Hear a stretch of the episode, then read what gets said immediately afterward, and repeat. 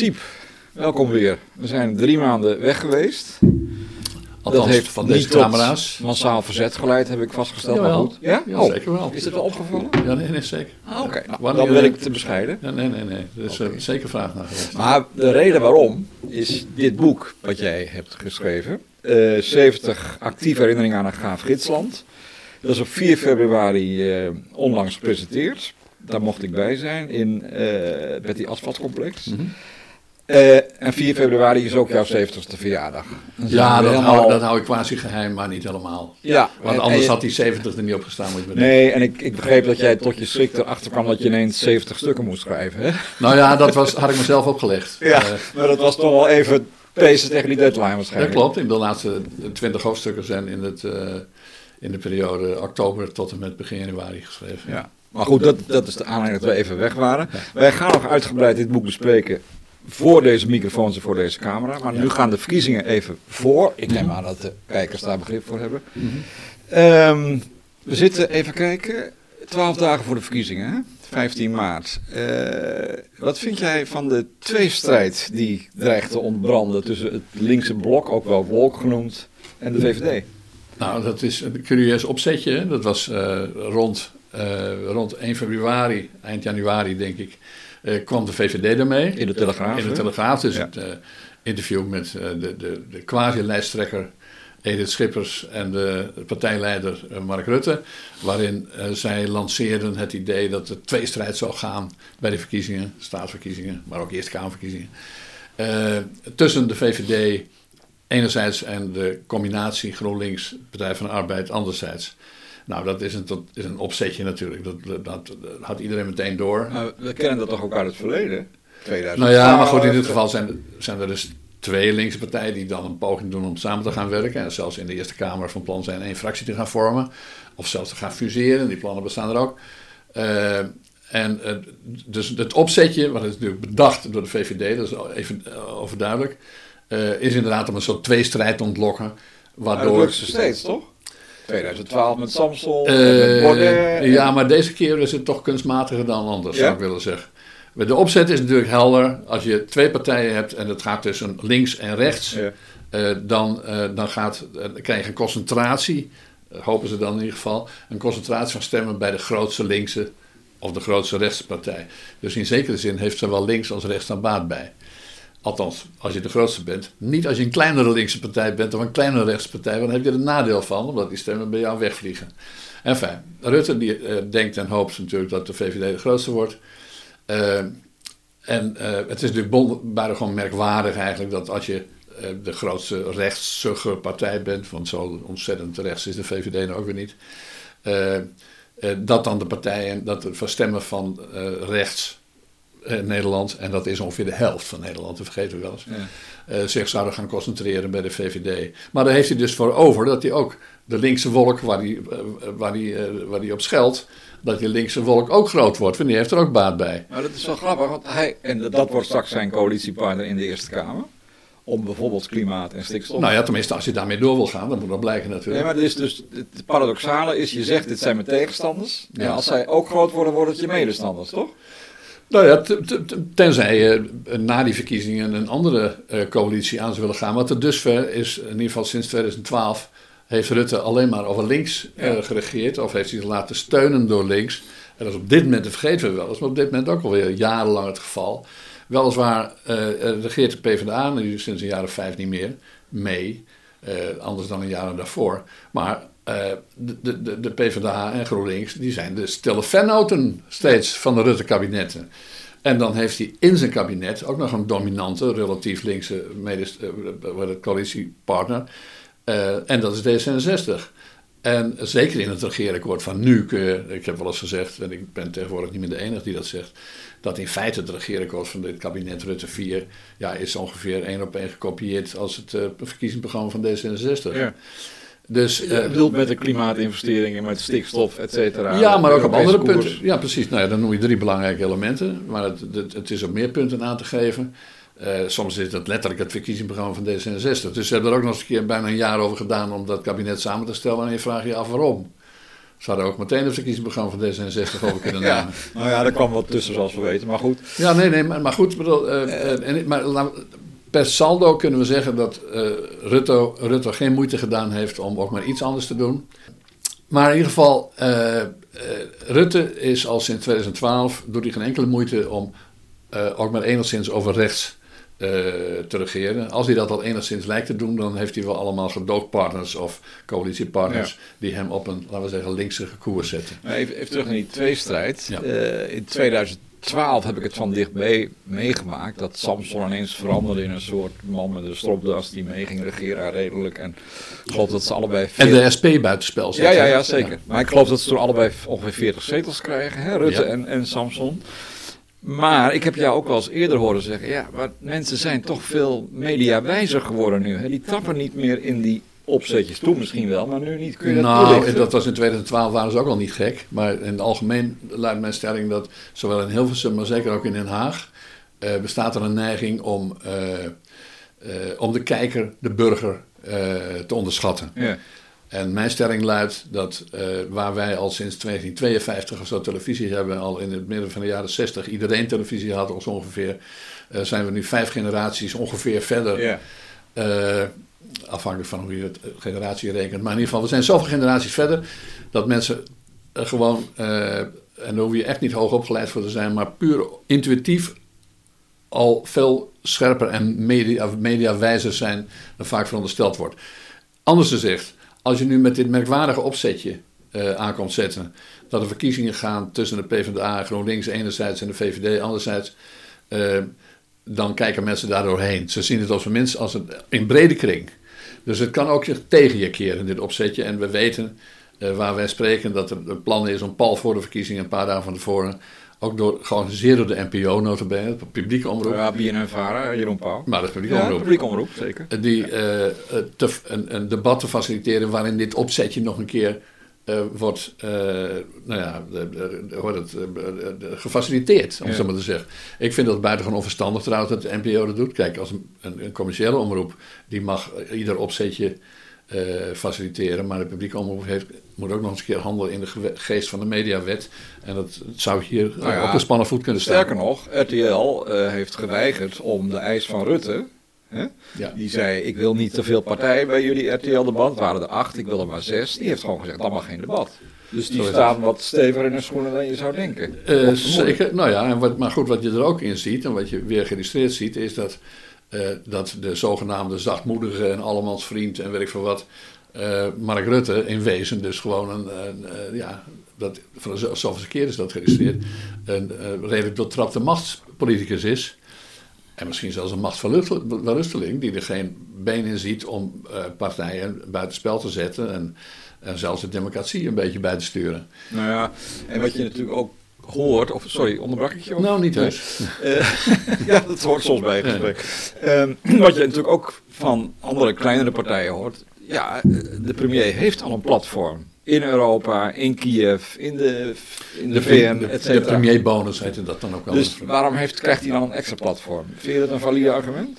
Eh, nou, dat even misschien nog over het internationale podium. Nou, het, kijk, het- nogmaals, misschien moet ik het, moeten we dat de premierbonus noemen. Ja. Dat is in het verleden wel aangetoond dat er, als iemand minister-president was, eh, het kan zich ook tegen je keren als je te lang blijft zitten, maar eh, in de meantime heb je een voordeel, omdat je hebt het gesprek met de minister-president. Je bent de, de, de, de woordvoerder van het kabinet, van Ja. de coalitie. Dus je bent voortdurend in beeld, als je dat zelf wilt. Eh, en dan sta je ook nog voortdurend op de foto met wereldleiders. Nou, we hebben dat natuurlijk de afgelopen maanden en binnenkort nogmaals eh, eh, gezien. Dat er een gigantische concentratie in de afgelopen twee, drie maanden zit. Eh, van optredens van Mark Rutte in het buitenland. Nou, deze concentratie is zo opvallend. dat ik de stelling wel aandurf. dat de minister-president eh, als partijleider ook erg in de weer is met zich profileren op het internationale vlak in de richting. Dus anders gezegd, de premier is op campagne voor de VVD. In het buitenland. Ja, door op Ja. buitenlandse optredens. Hè. Terwijl we hier zitten, staat hij ook nog op het punt om even naar Italië te gaan. Om met de Italiaanse premier, die, waarvan hij een paar maanden geleden nog zei dat het heel gevaarlijk was. omdat ze extreem rechts zou zijn of weet ik veel wat.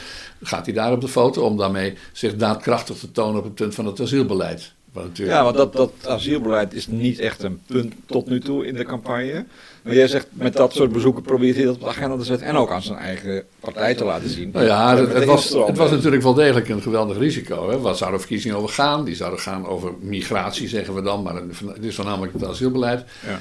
Eh, het zou gaan over de stikstof. eh, en zo nog een aantal dingen, maar met name stikstof en, en asiel. Dat waren dan ook de breekpunten in de coalitie en weet ik wat. Maar goed, hij slaagt er dus redelijk in om eh, door met wat foto's in Brussel en elders en in Rome dus zich wel daadkrachtig te tonen. Of dat beeld is of werkelijkheid, laat ik voor de kijker Ja. in dit geval. En, en door de, die tweestrijd die we net al even aanstipten, eh, doet hij net alsof de stikstof geen probleem is. En kijk, op dat punt heb je bijvoorbeeld de, de, de BBB, de Boer-Burgerbeweging. Ja, die staat op het punt om in diverse provincies de grootste te worden. Ja. En die wordt door die in elkaar gezette, gefakte tweestrijd eh bij de spel gezet. Dus de belangrijkste echte concurrenten van de VVD zitten natuurlijk helemaal niet op links. De echte concurrenten van de VVD, die zitten op rechts. En, eh, en nou ja, of, de boer-burgerbeweging linkse partij, eh, sorry, rechtspartij is, dat zou ik nog eh, durven betwijfelen ook. Maar in ieder geval, dan heb je de combinatie, dan heb je PVV, je hebt Forum, dat een beetje weggezakt is, maar toch bestaat nog. Je hebt eh, Ja 21, wat, wat ja, eigenlijk de rechtervleugel van de VVD is, zou je kunnen zeggen. De VVD van Bolkestein, dat is ongeveer Ja 21. Eh, en dan heb je de Boer-Burgerbeweging. Het zijn vier partijen die allemaal, met z'n allen, in feite voortdurend, nu regerende wijs, maar ook campagnegewijs, door Rutte bij de spel worden gezet. CDA niet? Nou, het CDA is, eh er is maar de vraag of de CDA rechtser is dan de VVD. Nee, maar wel kritisch en- op stikstof in de provincie. Nou ja, maar dat is iets nieuws, daar moeten we even apart over hebben, denk ik. ja, ja, maar, sorry, maak je redenering even Nee, af. nou, nou goed, daar moeten we even apart over hebben, nee, denk nee, ik. ik onthoud het. Ja. En dus die. eh, eh, de- de echte probleem van de VVD zit rechts van de VVD, dat is nog veel langer zo. En, eh, en door de indruk te wekken dat de echte tegenstander op links zou zitten, ja, probeert hij dat agenda daar vandaan te houden. Nou, ik ben er niet zeker van of dat bij de kiezer allemaal beklijft. Als we naar de peilingen kijken, in ieder geval niet. Want in tallen in verschillende provincies eh, zal de BBB eh, groter worden, naar verondersteld wordt, eh, de gewoon de grootste partij worden. Ja, en, en- Ja, dus daar moet ietsje preciezer worden. De VVD zal waarschijnlijk ook in een deel van het land Ja. de grootste partij worden. Het is ruwweg gesproken. eh, het noorden en het oosten is voor de boer- boer-burgerbeweging als je naar de grootste partij kijkt. En het eh, zuiden en het westen voor de VVD als grootste partij. ja. Waarbij het allemaal betrekkelijk is natuurlijk, want eh, de grootste partij in de Tweede Kamer, die mag de premier leveren en zo, dat telt hier niet. Maar het is wel pijnlijk. We hebben vier jaar geleden meegemaakt dat, eh, ja, sorry, de Forum voor Democratie, die het daarna eh versteerde, maar die, die werd toch mooi net iets groter dan de VVD. En daar is de VVD toen erg van geschrokken. Bij de provinciale staten. Bij de provinciale Ja. staatsverkiezingen, ja. Ja. Maar nou is het ook zo misschien dat wij ook wel onbewust dat debat een beetje groter maken dan het is. Want ik heb het idee dat de, met name de mensen van het CDA, de boerburgerbeweging, die veel gewortelder zijn in die plattelandsdorpen, helemaal niet met Jeroen Pauw of het debat bezig zijn, maar gewoon de- hun lokale mensen daar aan het werk zien en daarop gaan stemmen. Toch? Ja, nou... het- Of is dat een beetje romantisch? Lokale verkiezingen, regionale Nee, maar verkiezingen. lokaal, maar provinciaal in dit geval. Hè? Ja, maar la- lagere verkiezingen, zou ik maar zeggen. Eh, die leven sowieso al minder. Eh, en er is eh, ervaringsgewijs wel vastgesteld dat het al gauw voor twee derde bepalend is wat de landelijke voorkeur is. Dus Ja. de landelijke voorkeur die, die, die eh, werkt door in de plaatselijke keuze. Ja. En laten we niet vergeten, er zijn natuurlijk provincies waar, waar eh, in Limburg eh, en in Zeeland misschien en in Friesland, daar kennen de mensen nog wel één of twee gedeputeerden. Maar in, eh, wij wonen allebei in de provincie Noord-Holland. Ik zou Ik weet zelfs ik amper- schaam me dood, maar ik zou het niet Ik weten. schaam me nog veel erger dood, maar ik weet geloof ik niet eens wie de commissaris van de koningin is, bij wijze spreken. Was ooit Johan Remkes geloof ik, maar dat is heel lang geleden. Ja, maar wie is de opvolger van Johan Remkes? Who knows? Snap je? Dus dit is, is- ja. dit is, goed. dit is toch een illustratie van, Ja. van hoe de provincie leeft. En dus is, ligt het in de reden eh, dat in zulke provincies de, de, de, de nationale keuze dominant is. Ja. En niet eh, of Pietje of Jantje commissaris, wat het eh, de gedeputeerde is of zo. Ja. Maar goed, dat stikstofbeleid is natuurlijk op het platteland wel heel nieuw vergeleken met vier jaar geleden. Zeker.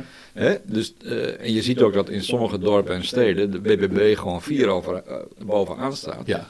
Ehm, wat betekent dat nou straks voor de Eerste Kamer? Stel dat ze acht, negen zetels halen en links doet het minder. Uh, nou, misschien moeten we dat stikstof, de stikstofscheuring nog even wat, wat, wat preciezer maken. Uh, want wat we nu zien, ik bedoel, achter die gefakte tweestrijd zit dus gewoon een, een, gigantische scheuring in het kabinet, in de coalitiepartijen, in het, in het, uh, in het land ook. Ja. dus er zijn, de, tot dusver heeft, uh, is het kabinet is de coalitie bij elkaar gebleven, ondanks de gevoeligheden van het stikstofbeleid. Maar nu, in de, in de aanloop naar die staatsverkiezingen, zie je dat dat, dat, dat, dat, dat niet meer beklijft. Dus dat, er vallen gewoon scheuren. Er zijn uh, de coalitie zelf, dus CDA en de VVD, die laat al uh, uh, afwijkende geluiden horen ten opzichte van D66. D66 kreeg er dus ver ongeveer de gelegenheid om het kabinetsbeleid op dit punt te bepalen, maar dat is nu helemaal niet meer, niet meer zo.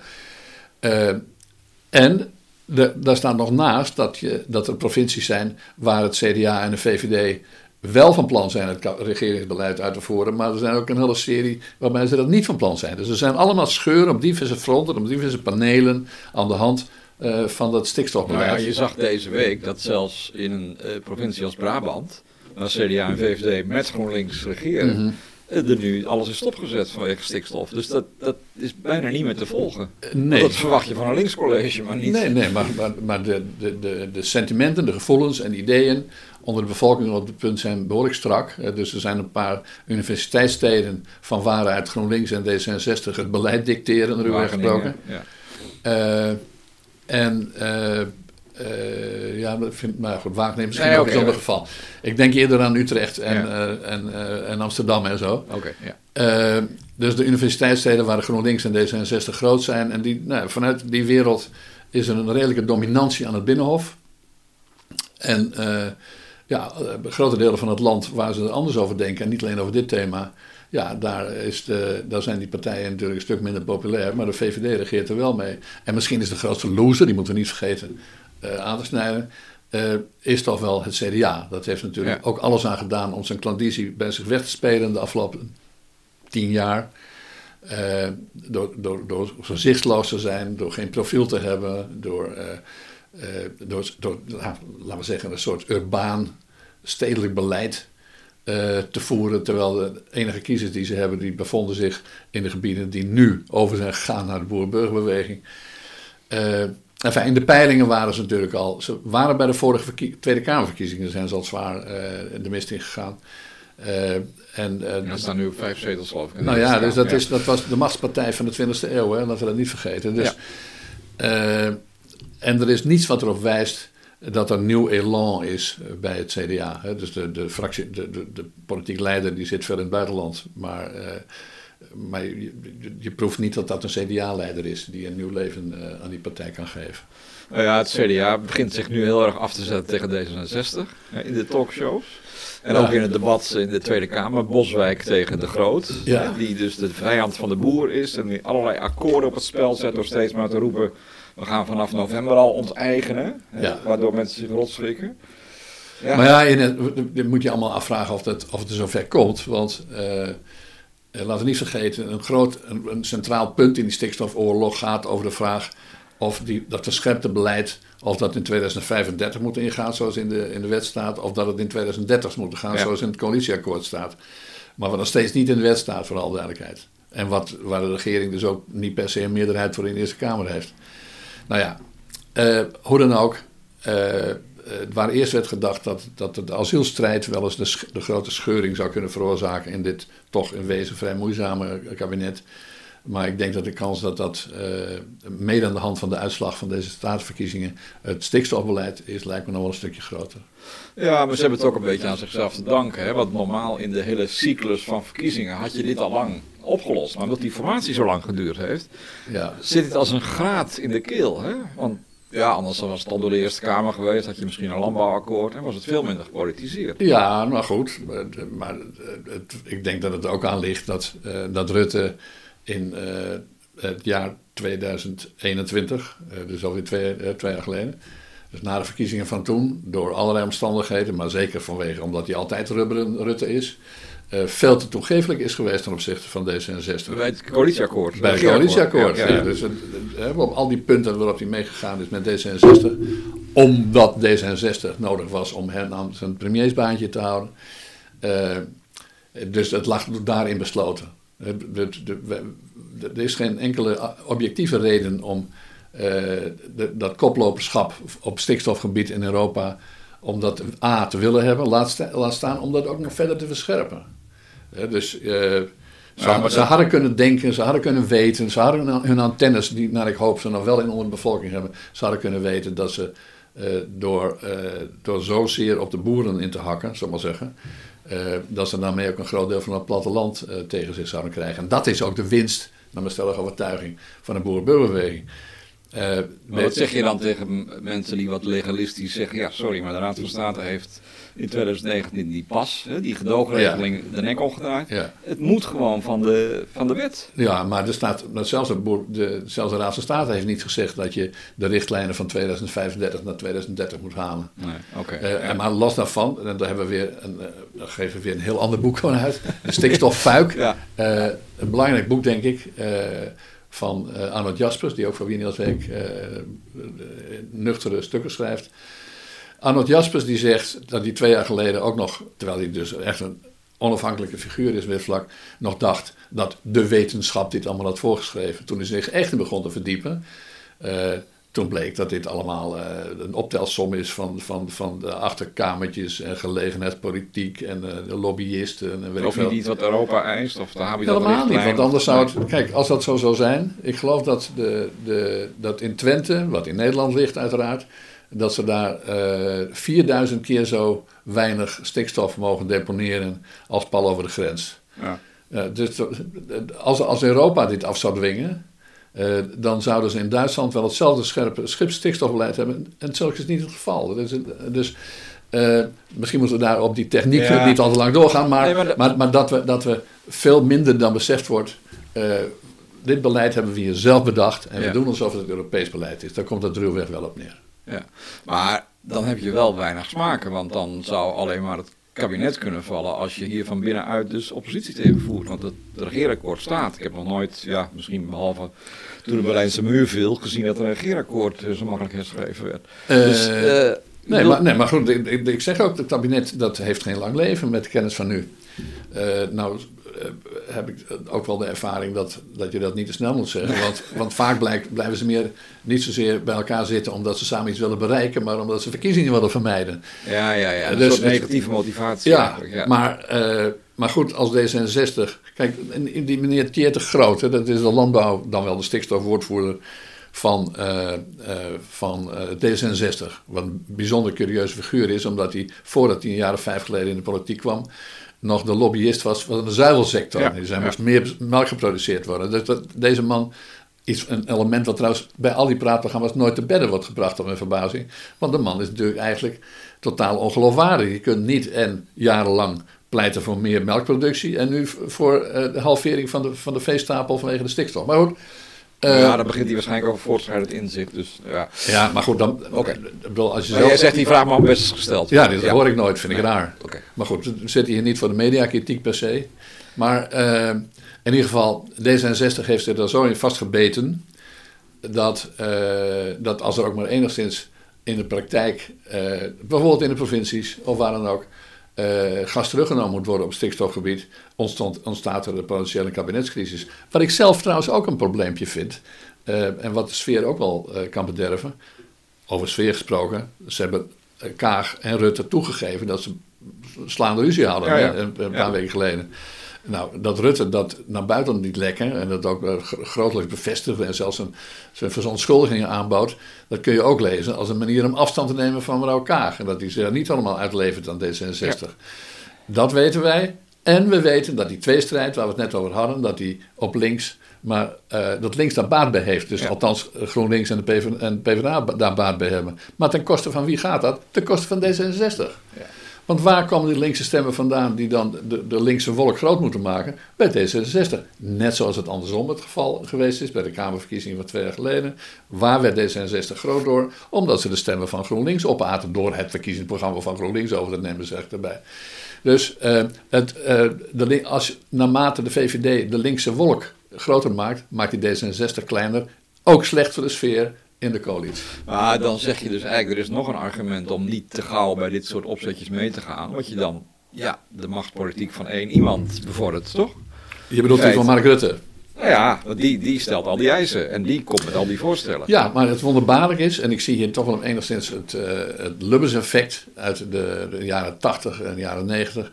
Uh, kijk, de CDA was toen, hè, maar, uh, Ruud Lubbers was natuurlijk van het CDA, was onder media in Hilversum en in, uh, onder journalisten helemaal geen populaire partij, in tegendeel. Maar degene die de macht heeft in Den Haag, die slaat er altijd in om, de, om ook de media en journalisten zelf uh, naar hun hand. Uh, ja, want ze zeggen zonder u kunnen we niet debatteren. Ja, ja nou precies. Er zitten dus, uh, als, als je Mark Rutte met enige van zijn voorgangers kunt vergelijken, dan is dat wel, denk ik, Ruud Lubbers. Ja. Ja. waarbij Ruud Lubbers nog op een, op een zeer katholieke gymnasium had gezeten.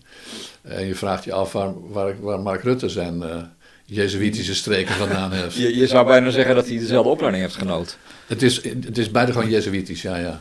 En dan bedoel je dat niet positief, zonder nou, heel veel kijkers af te schrikken? Nou ja, ik heb grote bewondering voor, uh, voor de Jezuïtische traditie, maar het is... Het, leidt, het is nogal wendbaar, hè, in standpunten. Nou ja, standpunten en zelfs misschien de presentatie van zaken, ja. ja. Als we tot een afronding komen, wat is dan jouw boodschap aan kijkers die straks natuurlijk toch naar dat debat gaan kijken? Ik bedoel, prima. En ik ga er ook naar kijken tussen de linkse wolk en de Als het ervan komt, hè? want er is wel natuurlijk al serieuze weerstand tegen. Er zijn Pieter Omtzigt die toch een beetje... Het, hij doet niet mee aan deze verkiezingen, althans niet direct.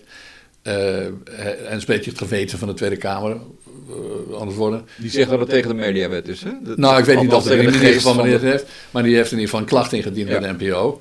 Nou ja, die, die klachten bij de NPO die leiden tegenwoordig wel eens ergens toe. Uh, ik moet nog zien of het wel doorgaat, eerlijk gezegd.